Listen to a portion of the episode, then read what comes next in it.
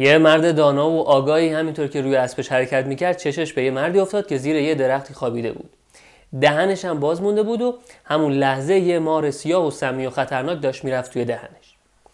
این صحنه رو که دید با اسب به سرعت رفت به سمت اون مرد خوابیده تا ماره رو دور کنه. اما تا برسه بهش کار از کار گذشته بود و مار رفته بود توی شکمش.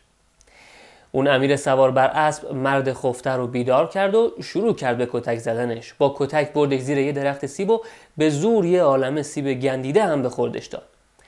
بیچاره که اصلا نفهمیده بود چه اتفاقی افتاده و کی به کی و گناهش چیه هی ناله و نفرین می‌کرد که آخه چرا می‌زنی؟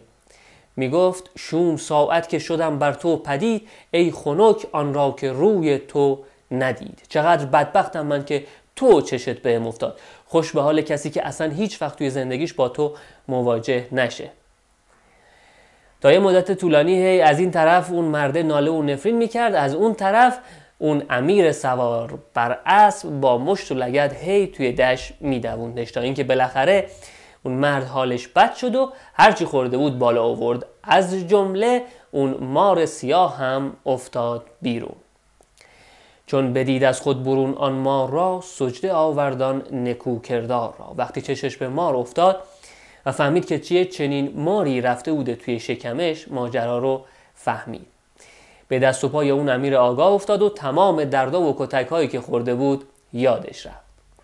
گفت تو خود جبرئیل رحمتی یا خدایی که ولی نعمتی ای مبارک ساعتی که دیدیم مرده بودم جان نو بخشیدیم.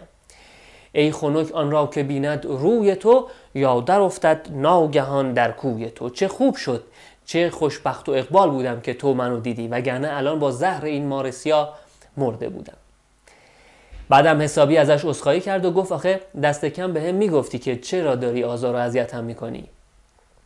و اون امیر آگاه گفت اگر من گفتمی رمزی از آن زهره تو آب گشتی آن زمان. اگه ماجرا رو بهت گفته بودم همون موقع زهره ترک می شدی اصلا می مردی. این حکایت به این صورتی که تعریف کردم توی دفتر دوم مصنوی معنوی مولانا اومده مشابهش هم توی کتاب فرج بعد از شدت هست. مفهومش هم کم و بیش واضحه جفای آگاهانه یا دشمنی کردن آدم دانا. آدم دانایی که خیر و صلاح آدمو می‌خواد که در واقع نمیشه اسمشو گذاشت دشمنی. این نوع از جفا اگرچه که به ظاهر و در کوتاه مدت اذیت کننده به نظر می‌رسه اما در نهایت و در طولانی مدت آدم می‌بینه که به نفعش بوده. این مفهوم توی حیطه آموزش پرورش و تعلیم تربیت خیلی به کار میاد. اگه پدر و مادر یا معلم و مربی و مدرس هستین باکی نداشته باشین. از اینکه فرزند یا شاگردتون رو جور و جفا و سختی بدین. البته لازمش اینه که کارتون آگاهانه باشه و بدونین که این جور و جفا و سختی که میدین در نهایت به آرامش و راحتی ختم میشه.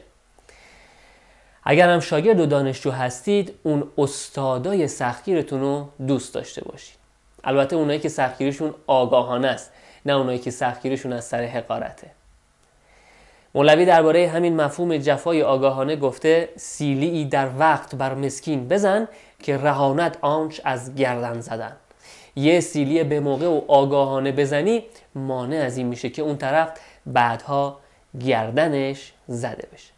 خب اینکه این جفای آگاهانه چیه؟ این مفهوم چیه؟ چطوری آگاهانه دیگران رو جفا کنیم؟ اینکه جفای آگاهانه چه پیامدهایی داره و نمونه های برجسته و جالب جور و جفاهای آگاهانه رو من بعدا توی یه ویدیو جدا مطرح می‌کنم و دربارهش حرف می‌زنم.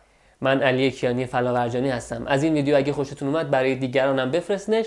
با کانال شکوفایی با ادبیات همراه بشین. هر شنبه یکی از حکایتایی که توی ادبیات فارسی اومده رو بشنوید و به طور آهسته و پیوسته با ادبیات فارسی اون قسمتیش که برای بهتر کردن زندگی مفیده آشنا بشید